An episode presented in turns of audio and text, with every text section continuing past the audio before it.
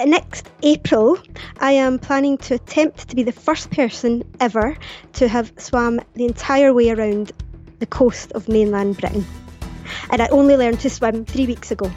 Episode 301 Conquering 30 Years of Anxiety Through Adventure with Paula McGuire.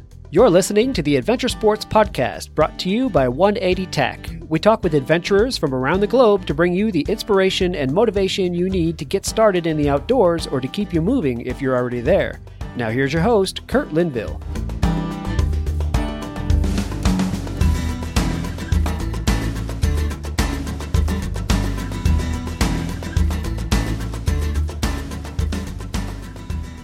Hello again, friends. Thanks again for listening to the Adventure Sports Podcast. And well, I have a, a fun show that I think is going to be very beneficial for a lot of us today. I have Paula McGuire from Scotland. And Paula has such an amazing story to tell about how she used adventure to overcome some extreme anxiety issues that were debilitating and it's given her a new life and so much hope and encouragement and inspiration for so many others. So, Paula McGuire is on the phone today, and I'm really excited to hear her story. Paula, welcome to the program. Thank you so much for having me, Kurt. I'm really excited to talk to you. Well, we're excited to hear what you have to share. I know that what you've been doing has been so wonderful, setting the example for so many others on overcoming adversity and I love shows like this because the reality is, I, I, forget who the artist was, like 20 years ago, who had a song called Equal Scary People. Did you ever hear that? No, I don't know that one. Well, it, the, the message of the song was exactly that. It was just that everybody has their own challenges, and it, yeah. it's completely normal for people to have challenges. That's what life is. But when someone like yourself comes out and says, hey, this was my particular challenge and this is what worked for me, I think that it helps so many people. So I'm really, really excited. So. Yeah, yeah, it's going to be fantastic. But we got to start with Scotland. So you live in Glasgow. I do. I live in Glasgow in Scotland. I was born here, and um, and yeah, never haven't ever moved. I love it here. Hmm. And how do you find Scotland as far as uh, an adventure location? Does that work? Yeah, Scotland's incredible. We're we're known for outdoors. You know, we've got we've got hills, we've got the sea always nearby. There's there's lochs. There's pretty much everything that you could you need for an outdoor adventure. Um, I live in, as you say, Glasgow, which is the biggest city in Scotland, but I'm only 20 minutes drive away from, or or 40 minutes cycle away from uh, some of the most beautiful scenery and you know hills and and yeah, we're we're really lucky for, for outdoors in, Scotland. And I feel like I really missed out on that for a long period of my life, but I'm making up for it now. Hmm. Well, let's go back to how this all kind of started. So you grew up in Glasgow, and Scotland is home. Yeah. But at some point, anxiety started becoming a major challenge in your life. How did that develop? I think that I would love to say that there was just one point that anxiety, you know, just raised its head and I, I remember it. But I've I've suffered with anxiety since I was maybe about four or five years old. So, so really, really young. I remember being more nervous about things than than other kids, and I was always I was always told, and I always told myself that it was just part of my personality. You know, I was just a nervous person. I was a shy person.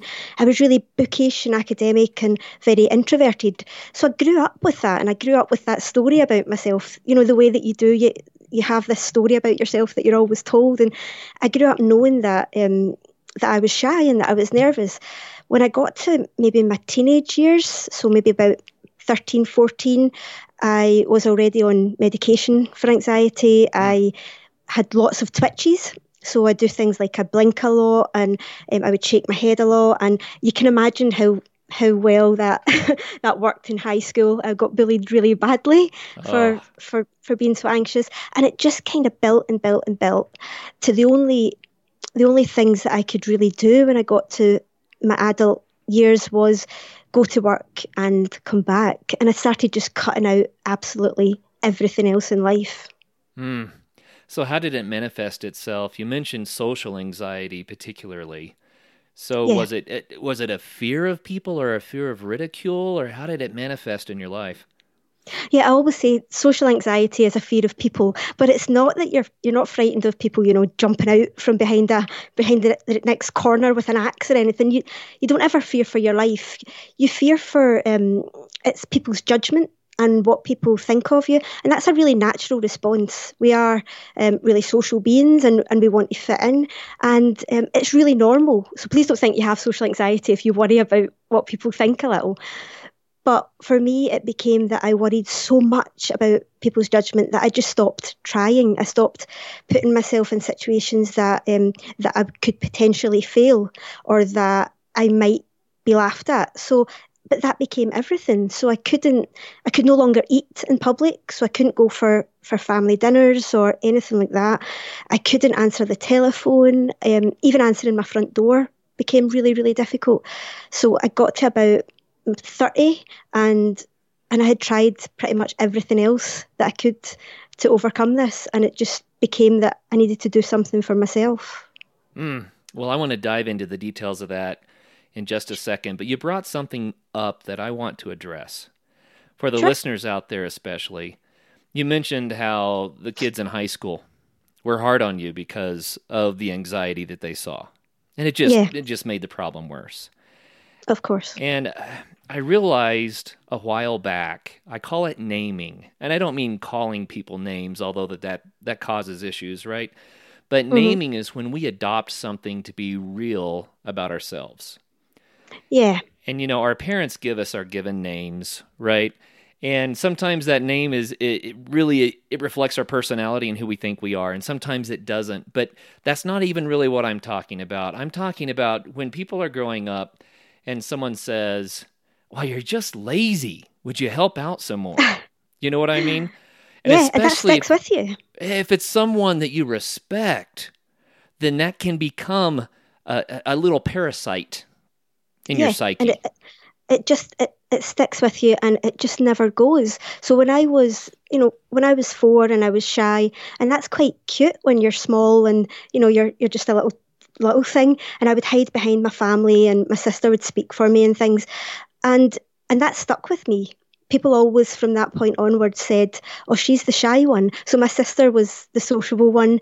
Um, she's very gregarious, very outgoing, very sporty, and and I was always the shy one. And that I told myself that over and over and over again until by the time I was in my twenties, I, if you had asked me what kind of person I was, I wouldn't have said that I'm a kind person or that I'm good hearted or anything. I would have told you that I was a nervous or an anxious person. It had become what I thought was the biggest part of my personality, which is just so unhealthy. Mm, thank you so much for sharing that. That's the message I wanted to get out that all of us have been named by teachers, by parents, by siblings, by friends. And some of those names are wrong, they're mm-hmm. inaccurate. Mm-hmm. We never should have adopted them as part of who we are. And it, it's about being who we are. I am. The you are's yeah. are what get us in trouble. We've got to start saying, I am, and then name not just what we see happening in our lives, but you can say things that you really want to be, and it's true. And the reason I say that is people feel like they're lying when they say something that they want to be and they're not sure that they are. They get this in, internal conflict, and I don't want to get too much psychobabble going, but I just want to get this message out. When you say I am and you name what you really want to be, there is a part of you that is that, or you wouldn't want to be it. And so it's legitimate. You can claim that you are that. And if you do that over and over again, you will become that. And then it'll be manifest in your life. I absolutely agree. And I, I love that you've said that. I am a great believer that these days that we are not one thing. You know, from day to day, I am I'm a horrible, moody, you know, difficult to live with person, or I'm a good natured, you know, lovely, kind person. It it's just how how you act on it and how you respond to it and how you are day to day. I'm just nowadays I'm not you know, I'm not anxious. I, I, struggle with anxiety still, but nowadays I am Paula, who is a person in her own right and who is bigger than all these tiny little parts of her personality or conditions that she's dealing with. And I think that's the only way that we can we can kind of move forward is by telling ourselves that, you know, I'm day to day, I'm just Paula and I'm just trying to get through life the best I can, just the same as everybody else. Absolutely. And I've got to say this, Paula, I love it. Um, we're the Adventure Sports Podcast. We have a lot of people that listen to the show because they go out and do amazing feats, and there we have some of the greatest people on the show. But I don't care how tough, how big, how secure, how amazing somebody is. They still have their own challenges too, and this is for everybody out there. So. Listeners, I don't care how tough you might think you are. You know that part of you that's eating at you that you would like to overcome. Well, you can do that and Paula gave us a beautiful example of how to overcome some serious challenges through adventure. So, okay, Paula, you said you were around 30 and you said, I just can't do this yeah. anymore. Um, you decided to, to grab the bull by the horns and just explain to us exactly how that worked for you. Yeah, um, as I say, I got to I got to thirty, and you know that way when you're young and you think that there's something else I should be doing. You know, I'm going to I'm going to change the world. I'm I'm going to help people, and and I just wasn't doing that. And I thought this isn't the life that I should be that I should be leading. I was at that point. Um, I was working, and I was married, uh, but that was all. I wasn't doing anything else. I, I, was I would come home at the end of the day and and that would be it. I would shut the door, breathe a sigh of relief, and that would be it. And um, I had tried everything external to myself to beat the anxiety. You know, I'd, I'd gone I'd gone to everyone that I that I thought could help. I'd I'd been on medication for a long time. I'd I'd had counselling and therapy and hypnotherapy and I think I'd have, you know, gone for an exorcism if if my mother had allowed me. You know, I'd, I'd tried everything and it just became that there was there was only me left to try. There was there was no one else that could that could really do it for me. So before something really drastic happened, because that was the next step, it would probably have been hospitalisation or me doing myself some real drastic damage with the amount of medication that I was mm, taking right. just to get through a day. Um, something had to give. So I thought that if somebody was going to make a decision about my mental health and about my future, then it should be me. So I gave myself one last chance to kind of frighten myself out of the anxiety, which sounds really stupid. But um, I became Paula Must Try Harder. That's that's my blog. Jerry, Jerry, my husband, set up a blog for me called Paula Must Try Harder, and I started to challenge myself to big, scary things, to kind of try and put the fear into context, and and maybe prove to myself that I was bigger than the anxiety. Mm. And you've done that through a series of of uh, what would you say a, a series of of programs maybe uh, program's yeah. not the right word but it started out I mean, with maybe... 17 sports and then yep uh, doing jobs that children want and then um, an adventure per week and so yep. from that grew this huge collection of adventures and blogs and uh, YouTube videos. And by the way, listeners, go to paulamustTryharder.co.uk and you can see this, what I'm talking about.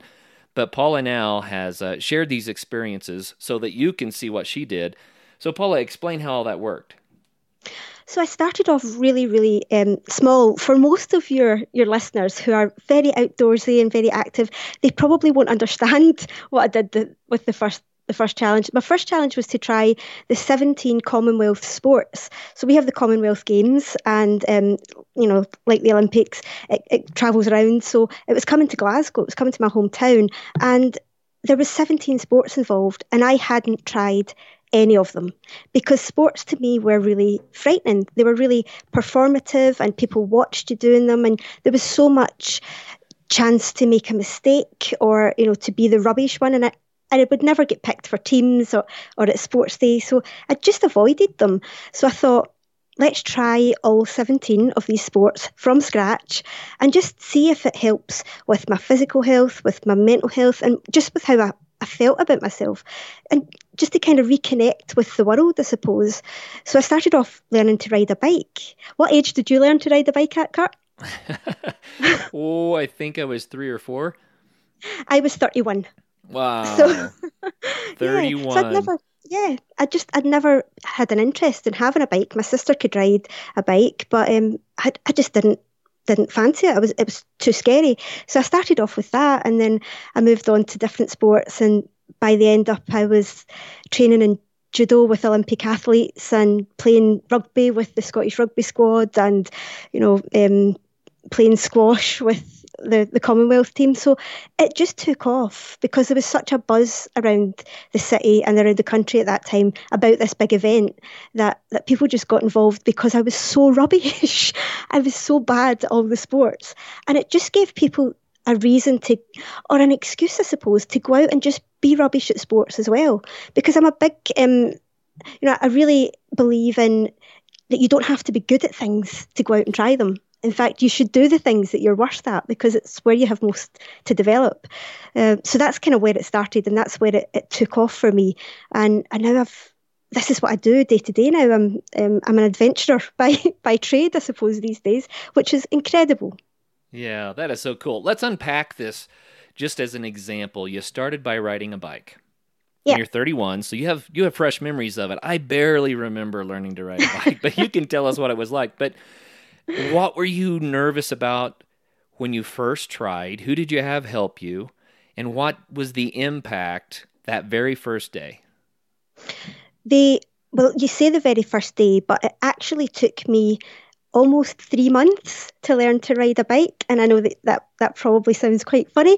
Um, but for the first three weeks, I couldn't go into the centre and ask for lessons because that was my first challenge. I thought I'll start with cycling because it's a solo sport and I won't have to talk to people. So I bought a bike and I went out in my, my back garden and I just couldn't do it. It just it wasn't there. I didn't have those skills. So I knew that I had to go and, and ask somebody for help. But for me, that was terrifying because it was it was bringing up all that social anxiety. So every day after work, I would go and I would sit outside the centre and I would come home and I would lie and say, "Oh, it was closed today," or "Oh, they couldn't they couldn't help me today," and event, you know, just just lie. And I, I knew that I was lying, and, and my husband knew that I was lying. But eventually, one weekend, he he said, "You know, if you're going to start this, Paula, you really need to start it." So he came with me, and and I wouldn't let him come I let him come into the centre with me, but I wouldn't let him come out to take photos for the blog. So he had to hide in bushes to take photos of me, God bless him,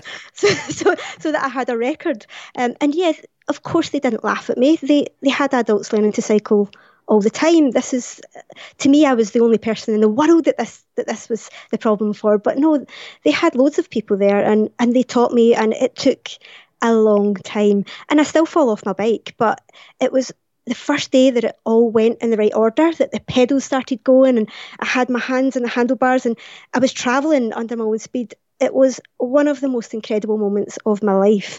And I think I probably did shed a tear or two because it was the first time that I'd challenged myself to something that I did not know what the outcome would be. Um, I'd always stuck to things that I knew that I could do, like going to university and things, because I knew that, that I could study and that would be fine. But but cycling was one of those things that I didn't know if it would ever go right, but I stuck with it. And the pride that I felt, I, I can still feel it welling up in me just now. I don't know if you can hear it, but um, the pride that I felt at that at that point was so much bigger than the anxiety, and and it really bolstered me to keep going. Mm. So when you you conquered it, you overcame all the challenges and the fears. And it's not just learning to ride a bicycle. It was the challenge of actually having, interacting with people who are going to help you learn to ride a bicycle. It was, yeah. you know, it was all of that. Um, you finished that first thing and you said, I can ride a bike. I've done it. Mm-hmm. And, uh, so then was it like, okay, this is working. I'm, I'm free. I'm, I'm, I'm not going to stop now. Or, or was it still difficult?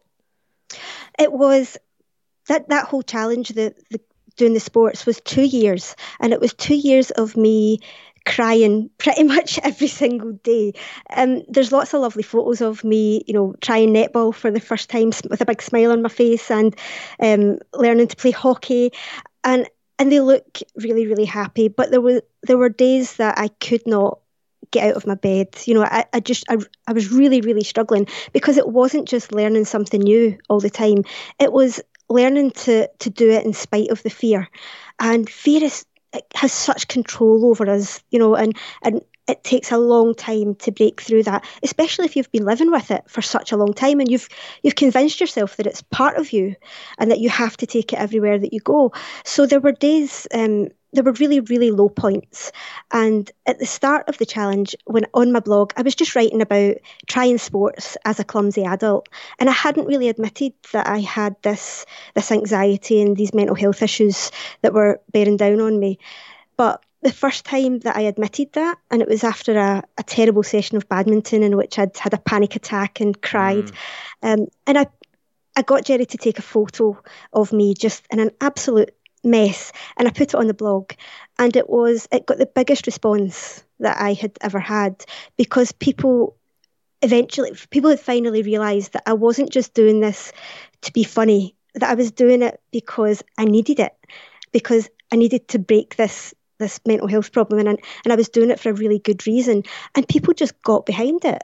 And that for me was incredible. It was such a turnaround because I was scared of people. I didn't think that people would accept me. And then here was these people that I didn't know getting in touch with me to say, keep going, you can do this. And once that happens, you can't really give up because other people are then, you know, depending on you to keep going and, and, and to keep them going. So um so yeah, it was it was a long haul and and I, I still deal with anxiety now. It's not it's not something that you that you ever walk away from. But doing those sports was the beginning of a completely new life for me.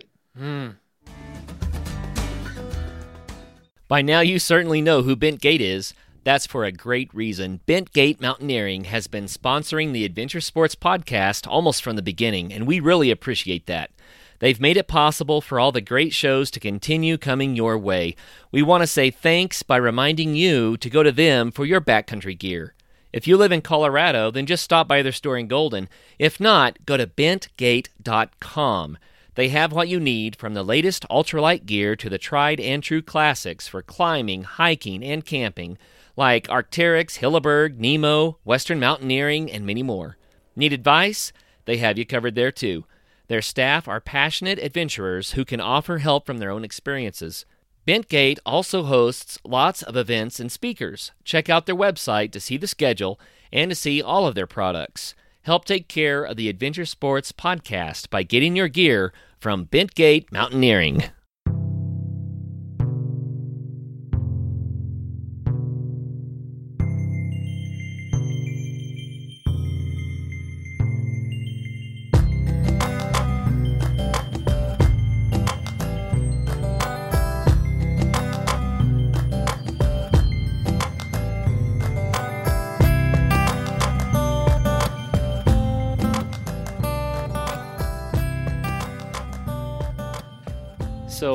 After the segment where you were learning all the new sports, which mm-hmm. I, I, find fascinating. I think it's just wonderful what you did.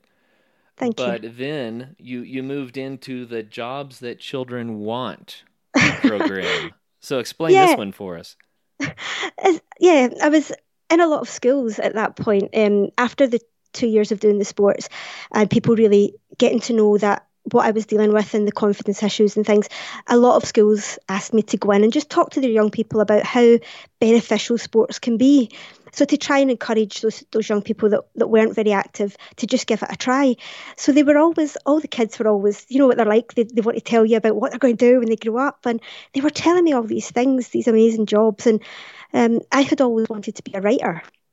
But I'd never I'd never lost the, the dream of doing it. I'd never lost the the desire for it. I'd lost the confidence. I'd lost um, that childish ambition that you can do anything. You know, when you're five and you feel like you can you can rule the world. And I just I'd let the world tell me that I that I couldn't do that and that wouldn't be me. And I thought, why don't I try all these amazing jobs that young people want to do? And just prove to them that there's no reason for them to stop dreaming. There's no reason to just because you're from um, Glasgow has has high levels of deprivation, particularly mm. in the East End where I live. And I just thought, you know, let's let's raise the aspirations of children. Let's tell them that they can do anything that they want to do. Because if this absolute fool with no skills can do these jobs, then surely they can. Well, and you did write a book. I told you I was gonna I was gonna make you talk about it. So oh, the name don't. of the book was let's see, I have it written down here. Uh, the book is Between the Lines. Uh-huh. and it's on Amazon, is that right? It is, but I really don't want people to read it. well, tell them how you did it because it's so cool. How clever. I um I started off with writer as um as dream job number one because I thought you can't be a hypocrite. You can't tell people that they can do their dream jobs without trying yours first. And I'd always made the excuse that I didn't have time to write a book. You know, oh, life's too busy. I don't have time. So what I did was I took a week off of everything. I took a week off work and I wrote a book from start to finish in a week. So it was 94 hours it took me and a lot of cake and a lot of tea and caffeine. and, and, I just, I wouldn't spend your time reading it if, if I were you. Um, that's, thank you for bringing, bringing it up. Please don't read it, Kurt. You'll lose all respect for me. No, you know what? Here's the, the reason I bring it up is because it was a huge challenge for you and people understand the parameters now. You told them you wrote a book in a week. Really? Can you do that? But i know that you people are, people are going to want to say well how did it turn out? I mean no one expects that if you wrote a book in 94 hours it's going to be your best work right? I, I hope not. Yeah, it's really, it's really not. I've never, I've never read it back. Um, I, I think my husband proofread it, and then we just put it out there because I didn't want to add to the time. You know, I thought if I'm saying it's done in 94 hours, then it has to be done in 94 hours. So, um, so we just got it out there, and and I do sometimes get emails from Amazon saying that people have bought it, and I feel really bad for for them. you should just put a big, yeah, put a big note on Amazon that says, "Do not buy this book," and you'll probably sell a thousand more copies. It'll become a bestseller. That's right, and it might because people love to to see something that's raw and real. How about that? well, it's definitely that. well, I have to ask. You were on TEDx Glasgow. Yes, I was. And uh, it says on your website here that you were readying yourself for the scariest five minutes of your life. so, how did that go? It was absolutely incredible. It was one of the most surreal days of of my life because I couldn't I genuinely couldn't speak to one person at a time before. You know five years ago there's no way I would have spoken to you. I would have um, maybe said hi in the passing but but that's it. I once I once went to a book group to try and to try and challenge myself back in the day and they asked me to to say what I liked about a book and I fainted. So I, you know I blacked out because I was mm. so scared. So doing a TEDx talk to 800 people in a in a theatre in in Glasgow should have been absolutely terrifying, and it was. I was really shaking and things, but once I got that that first reaction out of out of the audience, that first that first tiny laugh, I thought these people are on these people are on board with me. They they understand that that I'm anxious, that I'm nervous, and that I'm standing up here just trying to make things better for other people. And and they really got behind it and um, and enjoyed the story. I think, which which just really um, bolstered me. And honestly, I was I was as high as a kite for the rest for the rest of that week. I was so excited, but it was one of the most incredible experiences. Mm, that's so cool, so cool. So you tried a lot of different dream jobs as an example yep. to the kids. You know, dream your dream and go get it. So, what sorts of things did you do? So I was an opera singer for a day with Scottish Opera. Um, I I sing like a cat's choir. I'm a terrible singer, but I did that. I was a computer games designer. I was a pilot for a day. Um, I was an, a vet, a farmer. I taught in a, a primary school here for a day. I was a r- rally driver, um, a police officer for a day, um, yeah, firefighter, paramedic, astronaut. I don't know if I mentioned that one. Wow. Um, yeah, so it was it was pretty crazy, but just so inspiring to meet all these people that were doing these incredible jobs and to then be able to take that back to schools and to young people and say, look, this is me doing this. There is no reason. I'm the same as you. There is no reason you can't do it. Um, it was. I, I just feel really blessed and privileged to be able to do that. So, if people want more information about how these adventures went, right, being something, mm-hmm. the dream job for a day, how can they get more information about that? paulamusttryharder.co.uk is my website and there's a blog section on there and you can just trawl the archive. I promise you, if, if you don't like one, there'll be something that you like because I've done so many ridiculous things. It'll at least make you laugh. I promise you that. Oh yeah, really, really cool. I, I love what you've done here, and I love it that you're sharing it with the world because, you know, eh, overcoming these things for yourself. Well, that's very important, but you're actually overcoming these things for everybody now because people are getting so much encouragement from you through your blog and through events like being on the Adventure Sports podcast. Thank you for that. That's cool. Mm-hmm. Not, not at all. Thank you so much. It started off, and I always say this, it started off a really, really selfish thing. I was just trying to make a better life for myself and for my family who were really struggling and really suffering um, because of what I was going through. And it's become this thing that's so much bigger than myself. And, and now I'm, it sounds silly, but I'm really, really thankful for those tough 30 years of anxiety because it's put me in a position now that I can empathise and um, share my experiences with people who are really struggling with it and, and maybe don't think there is a way out for them. So now I can I can say to them, you know, I've been there. I've you know it, it's it's been 30 years of my life, um, but you can you can get through it, and I will help you get through it in any way that I can. And I feel really thankful for those those difficult years because it's put me in this position now. Well, and you do a, a, fair amount of public speaking now in schools, different media presentations, not just uh, TEDx, but uh, keynote speaking, motivational speaking.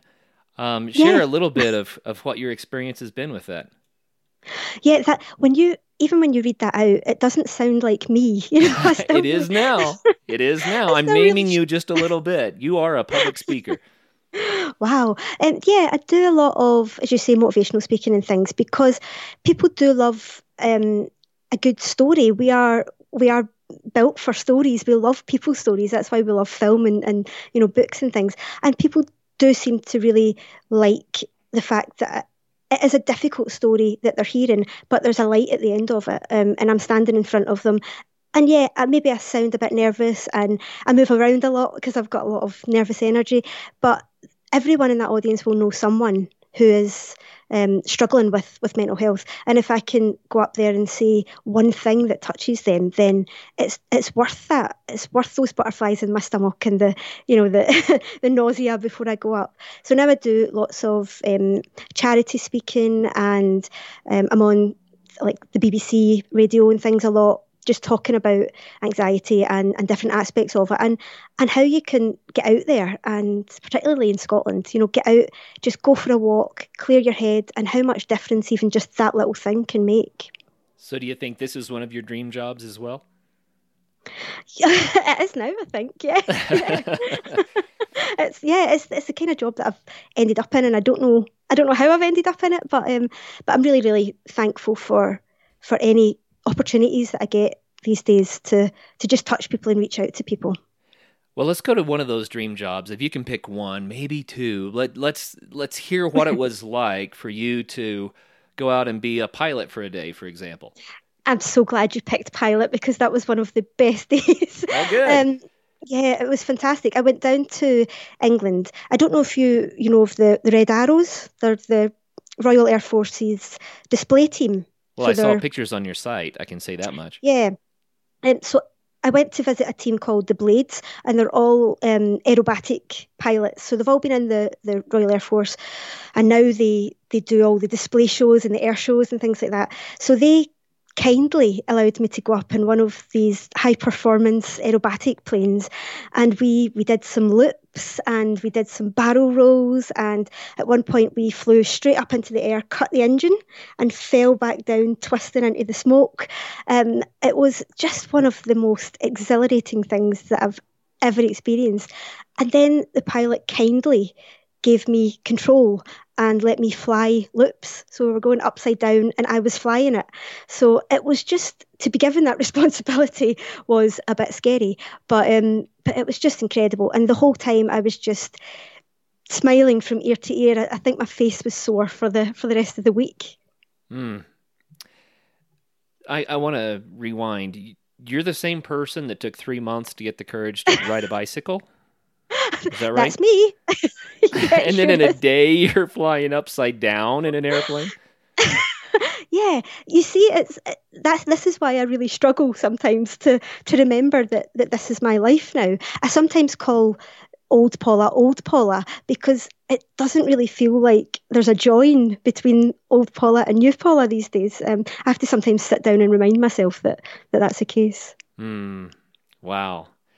Well, doing adventurous things and, and even just trying a, a, new job, trying to write a book in a week, You know, that sort of, that's very adventurous, right? But it sounds Yeah. like this totally, totally changed your life. it completely i i say this um and it sounds really glib or maybe like a cliche but adventure saved my life i do not think that i would be i certainly wouldn't be sitting here speaking to you but i don't even think that i would be sitting here today if i hadn't learned to cycle um that small act that small thing that you know people take for granted that they can do and people um people learn as a as a kid to do that saved me that made that made my life something that was worth living.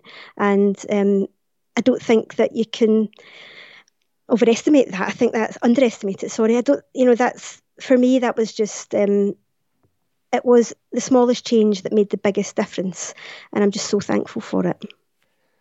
There's someone listening right now, Paula, who they're saying to to themselves, himself, herself. They're they're saying, "Well, I'm glad that worked out for her. There's no way for me. I I, I don't think you know. I don't know how she did that. That's it's that's not you know what's going to happen for me." What do you say to that person? I say that I would absolutely never suggest that you know throwing yourself out of a plane is the the first response to anxiety. You know, I would never say that. I had a long road of going down the medical route and therapy and counselling, and those things stabilised me. Those things got me through a lot of really difficult times. And I would always say that's your first port of call. Go and see someone, and the biggest thing is talk about it. We can't we can't cure any of the biggest illnesses in the world by talking about them. But we can make a huge dent in anxiety by just talking about it. And we don't. We are so desperate to, to show that we're strong and that we can cope and that there's no chink in our armor you know that we that we are that we're tough. And there are so many of us that are struggling with anxiety. The only reaction that I've ever had since I've started speaking about anxiety is how can I help you or me too because so many people, people that you know day to day, people that you think are the most confident, the most well together, um, you know, successful people that you know, will be dealing with something. They will be dealing with nerves or anxiety or depression or something, or they know someone who is. No one looks at you as if you are weak if you talk about anxiety. So what I would say is before you start taking up all the sports or just talk to someone that you trust about it and i promise you that they will they, that will make such a difference. And if you don't have anyone talk to me because you know i am so happy that i get emails every day now you know from people saying i love what you've done. I don't know how it translates to my life. Can you give me some tips? And i'm i'm more than happy to open up a dialogue with anybody that's that's struggling because if that makes a difference then then everything that I've done has been worth it. You know, I'm not I'm not afraid to share, Paula, that as you were saying that, I, I had some memories of my own when I was uh, a teenager. Yeah. I, I had anxiety as well. And I remember one day my mom wanted me to just put gas in the car. I was too terrified. I did it, but I was shaking. I was terrified to put gas or petrol, right, in the Mhm. car. Yeah, petrol. And and so uh, it sounds ridiculous because that's something we do every day, right? But for me, th- that was such a challenge for similar reasons that you've already described. I was too anxious to go into the back of the house alone, yeah. my own Mhm. house. It sounds it sounds crazy, but it, it, it happens to so many people. It's, yeah, I think it's a really condition that pe- so many people are are are dealing with, and it is really common. And I think that the, sooner that we that we understand that, and the sooner that we just give each other a little bit of a hand up, um, the better that we'll all be. Well, you know what? I have to share this last part too. My sister's name is also Paula, and she was very outgoing and gregarious and just a delightful person. And she was a couple of years older than I was. And she showed me that you really could reach out and do things. And so during the time that I was so anxious I couldn't even put gas in the car, she was running for student council president. She was drum major leading the band. She was, you know, out there doing these things. Wow. And the way that I overcame all of that was to Mhm. follow in her footsteps. So I became class president. I became the drum major that led the band. And Wow. and it, it worked. It's kind of like what you were doing you know, as you were trying all the different things that were scary to you, well, I did the same thing. I never even thought of that before the interview, but we have kind of that in common, right? Yeah, yeah, and it amazing. works. It absolutely it works. does. I think it just gives you and the ability to put fear into context and put fear into its place. Fear is really natural. It's um, it's a really human response, and we all have it. And you know, it's it's good for us. But I had no perspective over what should be scary and what shouldn't because I'd never taken manageable risks when I was young. So I'd never let myself go out and fall off a bike and realise that that's okay because nothing bad's going to happen so I didn't have any context for fear. So the telephone ringing was as scary for me as, you know, being chased by a lion. I just didn't know what I should be frightened of wow. and what I shouldn't anymore. Um, and once you give yourself that context back, once you try those things that, that scare you, but that you know deep inside that aren't really putting you at that much risk, such as cycling, um, you give yourself that context back and you take control back over the fear and put it back in its place. And then it has to live with you rather than you living with it. Yeah. The 180 Flame is the ideal alternative to bulky and fragile gas burning camp stoves. The 180 Flame utilizes fewer parts with minimal weight and maximized reliability. The locking tab and slot design means there are no hinges, welds, or rivets to fail you in the field. Cook your food and boil water quickly using only small amounts of natural fuels, including twigs, grass, pine cones, and leaves. Weighing just 6.4 ounces, the 180 Flame is the ideal alternative to a backpacking stove. You can find your new flame at 180tac.com or a retailer near you. 180 Flame. Think big, pack small.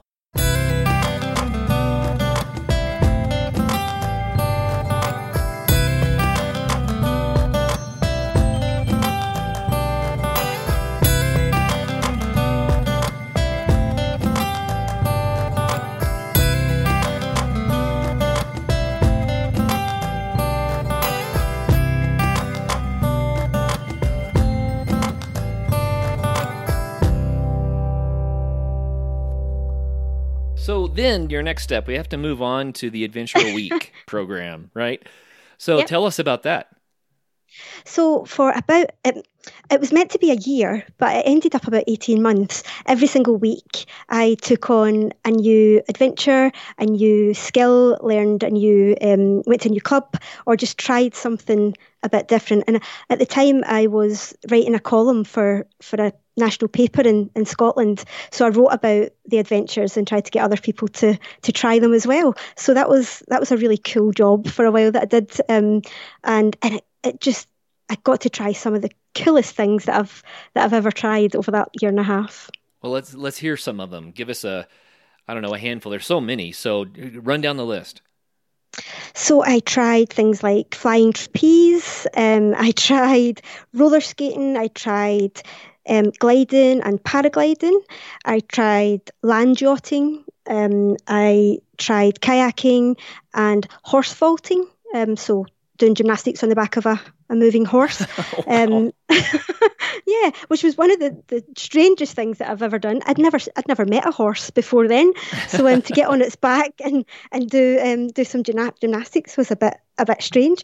Um, I did abseiling, bungee jumping. I did um, pottery. I did electric mountain biking. I climbed Ben Nevis, which is the highest peak in in Britain. Um, yeah, I did firewalking, beekeeping, indoor and outdoor skydiving. I was a life model for a day. So I went to an artist class and and took my clothes off and let them draw me for, okay, for a day. So um, how does yeah. someone with fear of people do that? honestly, that was that is something that I will never be re- recreating. Never in my, I never say I never say never, but I will not be doing that again. I was I was vomiting that morning. I was so Aww. sick to my stomach. It was two and a half hours, I think, that I had to I had to sit. Um, and at the start, it's there's something called dynamic poses. So you have to look like you're doing something. So it was, I was pretending that I was playing tennis and, um, you know, mowing the lawn and things. And just completely naked. It was the most awful, awful experience. And people around you in a circle. So someone's always getting the bad angle, basically. Someone, so there was all these, I think there was 200 sketches of me by the end of the day by complete strangers. And I did not like any of them.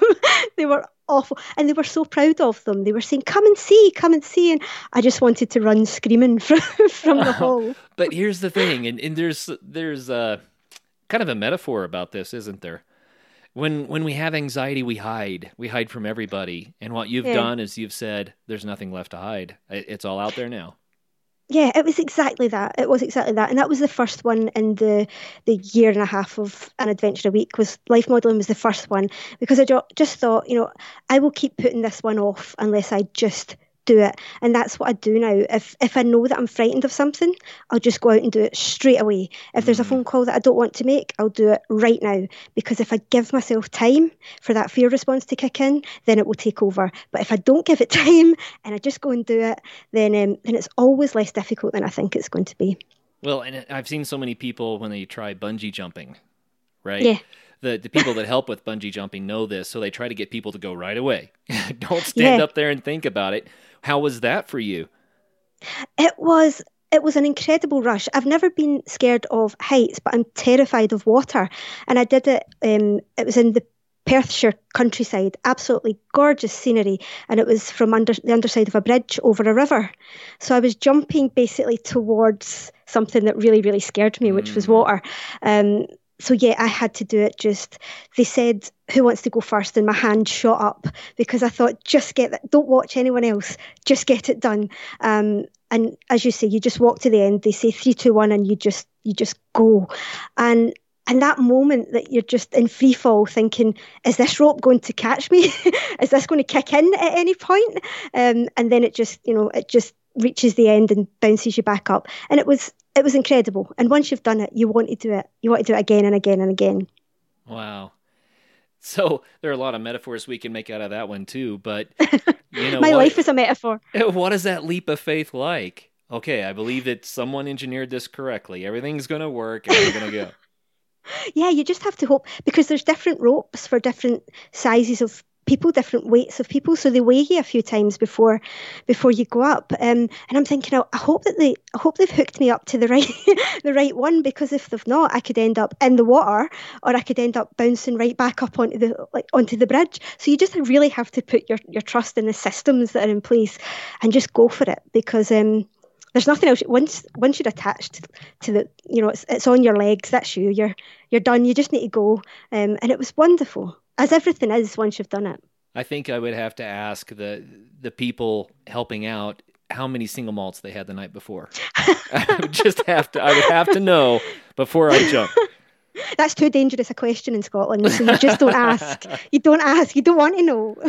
oh, wow. It sounds so amazing. It really, really does. And you have a big event that's coming up so yeah. let's talk about the future now. You've done so much. I wish we could dive into everyone a lot more, but what are you planning?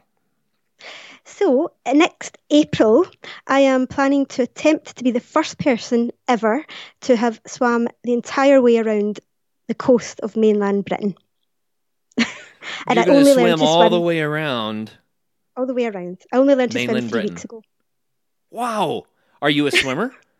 I learned to swim three weeks ago three weeks ago. Okay. Yes. Uh, so there's got to be a lot going on here. So I love this. People like to start a new sport and they always don't know how to start and how to get from where they, you know, where they are to where they want to be. But I mean, you set a goal out there that's amazing. That's huge. I mean, you've heard of people trying to do the English Channel and and somehow it's yeah. tough, but you're going to do a lot more than that. yeah. So talk talk about the process a little bit. What made you decide to take this on?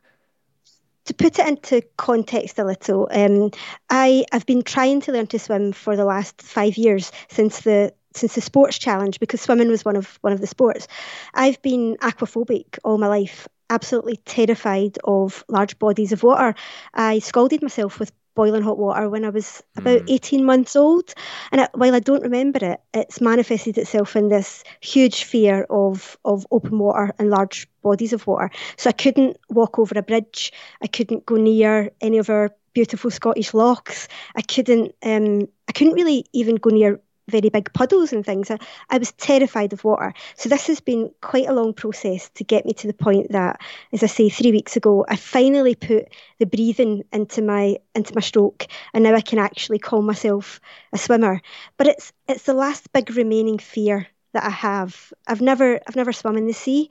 Um, I, will, I will go into the sea before the challenge. Please don't worry. Um, but it just when it came to me this idea of of swimming around Britain, and I looked into it and saw that no one had ever even attempted it. To me, that's just you know that's a red rag to a bull. You if no one's attempted it, you have to go and try, don't you? So um, and it was one of those things that and you've probably heard this from from loads of you know your your adventurers that you've spoken to once an idea comes to you and it won't leave you know that you have to do it so right. i woke up i would wake up in the morning thinking about it i would go to sleep at night thinking about it and pretty much every hour in between i was thinking about it and i just it, it just stuck and as soon as I, I, spoke to jerry about it and he said okay let's do it um, i knew that that this was the one this was the one for me Hmm. So, when are you attempting this? I'm starting next April, um, and I'm starting at Land's End, which is the most southwesterly point of Britain. So it's down um, down in England. So I'm starting there because of the the water temperature will be a lot will be a lot warmer down in the south of England than it would be if I started up in Scotland. So um, and then I'm just going to chase the summer up and round up and round Britain. And it's still going to be cold. in April, oh, yeah. even at Land's End. It's going to be cold. yeah, I think it'll probably be about 10 degrees, the water. Ooh. So, um, yeah, but, you know, I live in Scotland. I'm I'm used to the cold, so um, yeah, I've been doing some some open water swimming since over the last couple of weeks, and I'm I'm getting getting used to it now. And I'm just going to keep swimming over the winter, so that by the time April comes, I'll hopefully be acclimatized acclimatized to it. Right. So, how long do you think it'll take to make your way? It should hopefully take about six months, and that's swimming in every single tide that I possibly can swim in. Obviously, there'll be some tides that you don't swim against the tide. There's there's a metaphor there, um, so there'll be tides that I'll have to wait out. So it, hopefully, it'll be five hours swimming, and then you know a break of maybe about seven hours waiting out the, the tide, and then another five hours swimming. So it's basically just going to be sleeping and swimming on shifts for six months. Oh. So um, so yeah, you're going to try to do this every day for six months? Yeah, yeah. Obviously, um, we, I live I live in Britain. The weather is is not predictable in any way, so there will be bad weather days where um, it just won't be safe to go out. And I, I'm taking a lot of risk. Obviously, it's a risky challenge, but um, I'm going to mitigate all the risk that I possibly can. And, and I wouldn't I wouldn't go out on days when I'm advised not to. So there will be days when when I, would, I just won't be able to. So I'll, I'll, take those as rest days and food calorie intake days, uh, and every other day that I can possibly swim, I will be. And are you using a, a follow boat, someone to be there if, if things go wrong? Yes, there'll definitely be a support boat and possibly a kayaker alongside me. I've had lots of lovely kayakers get in touch to say that they would that they would love to to do the journey with me. So there might be a bit of a kayak relay going around Britain for, for six months next year, just of them um, keeping me safe, but also feeding and watering me as we go along. So um, I've had lots of people reaching out, which is great. That's really really fun. Um, Forrest Gump, the movie. You remember when he mm-hmm. decides to run and he just keeps running, and the next thing you know, there's a there's a huge crowd running with him. I think this could happen. I hope so. I really hope so. It's lovely because um, open water swimming has become so um, so popular now, and in Scotland there's there's loads of clubs, in, in England as well, in Wales there's loads of clubs that that do open water swimming, and most of them have got in touch to say, you know, we will keep track of, of where you're you're going to be, and we'll send all our swimmers out, and they'll do a couple of miles with you.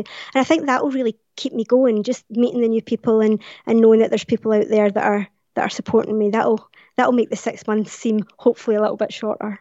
Mm, how, how amazing! And you have a Kickstarter campaign.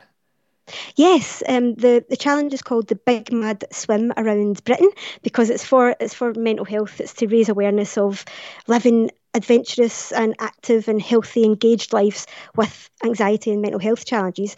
So that is called the Big Mad Swim Around Britain, and there's a Kickstarter for for the documentary film of of the six month trip. So it won't just be me swimming all the time. There will there will be other things shown. There'll be lovely there'll be lovely scenery and things. It won't just be you know focused on just my swim. There'll be there'll be lots of other things in it.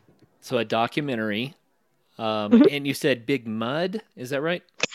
Mad M A D as in crazy. M A D. I'm sorry. So the the uh, the call cut out just a little bit when you said it two times. It cut out both times for me anyway. The Big Mad. So that's what people would search for on Kickstarter to find your campaign. Yes, the Big Mad Swim Around Britain, um, or just search for my name and swim around Britain because no one else has done it, so they should find me. Paula McGuire. This is such a fun thing. So, when does the Kickstarter campaign start? It has already started, so um, and it will run for about sixty days. So you have time, and there's lots of really cool rewards. Things like you know getting a postcard from me all the way all the way around Britain, or um, you know having had a pair of my, my sweaty goggles when I come back, or, um, or me visiting you and, and um, giving a talk about anxiety and adventure. So hopefully people will get behind it because um, the cause I hope is is a good one and and if if one person sees me doing this and and thinks yeah I'm going to I'm going to take up running again or I'm going to go out swimming again then yeah it's it's totally worth the, the six months of hardship. Wow.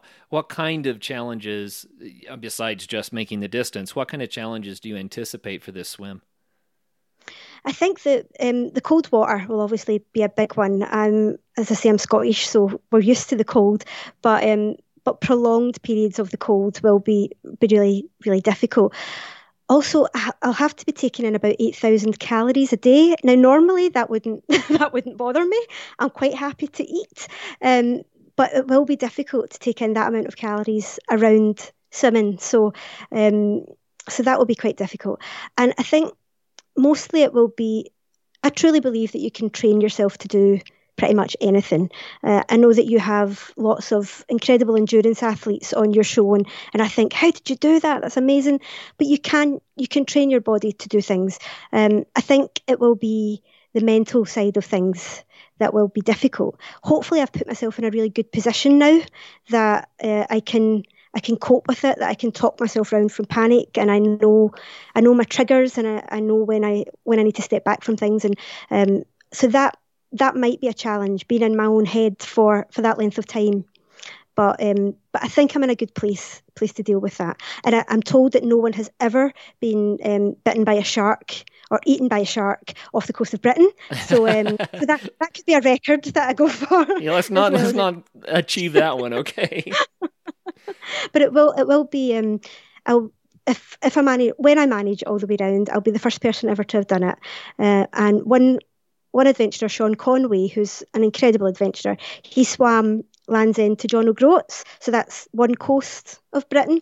He did that in 2013, and he's been a great supporter of my challenge. He's he's been on the phone telling me um, lots of things to watch out for, and um, and has been great. So, but I will be the first woman to have to have swam that that section as well. So there's a few records that I'm hopefully going to be going for. Right on. That that is really really fun. Well, we need to have you back on afterwards so that you can tell us that. how it went. That would be so fun. I would love that so much. Um, I'm sure that I will have lots of stories. Um, hopefully, most of them will be good stories to tell you when, when I get back. Right. Well, you know, a, a lot of people think of swimming as, you know, what they do in the pool or maybe in the lake. But when you're out in the ocean like that with the currents and the tides and all yeah. sorts of manners of, of weather and waves, and it's going to be very interesting. You're going to have yeah. a, a lot of different experiences. Yeah, um, and I am, as I say, I'm mitigating all the risks that I possibly can. I will have a support team, and I have a fantastic um, swimming director, if you like, up here, um, Robert, who deals with all the open water swimming events in, in Scotland. So he runs he runs a company here called Vigour Events, and they do all the the loch swimming and the outdoor swims that that happen, and most of the ones that happen in Scotland. So he's great. He's been in um, swimming since for about 30 years. And he has all that information that I just that I just don't know. So um, so he's a he's a great support for me and um, has told me lots of things that I need to watch out for, and he'll be with me for for the journey as well. So I'm I'm really lucky that so many people are, are getting involved and sending me advice and things, and I'm I'm willing to take the advice of anyone that that is willing to help. Mm, wow. Well, we've run out of time, Paula. I would love to hear more. the clock got us, but you know what? Let's one more time tell people how they can learn more. If they go to Paula Must Try Harder co.uk or just Google Paula Must Try Harder, it'll pop up. yeah, there's only one of one of them. Um, or I'm on Twitter, Facebook, Instagram at P Must Try Harder. Um, and the Kickstarter will be the Big Mad Swim around Britain if you look for that. And I'd love your support. Thank you. Big Mad Swim around Britain. that's it. Okay, that's that's wonderful. So you know, I have to say a heartfelt thank you for what you did today. I think that what you shared with us is going to help so many people. And like I said at the beginning of the show, I don't care how tough you are and how much you like to pretend that you have it all together. This show has something for you. Everybody has challenges to overcome.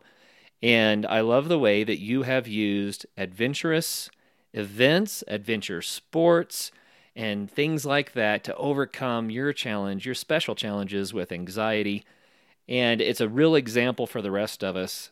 Um, thank you thank for you stepping so out and doing that. You didn't have to do that, you know, but you did, and and it's changing lives. So thank you for that.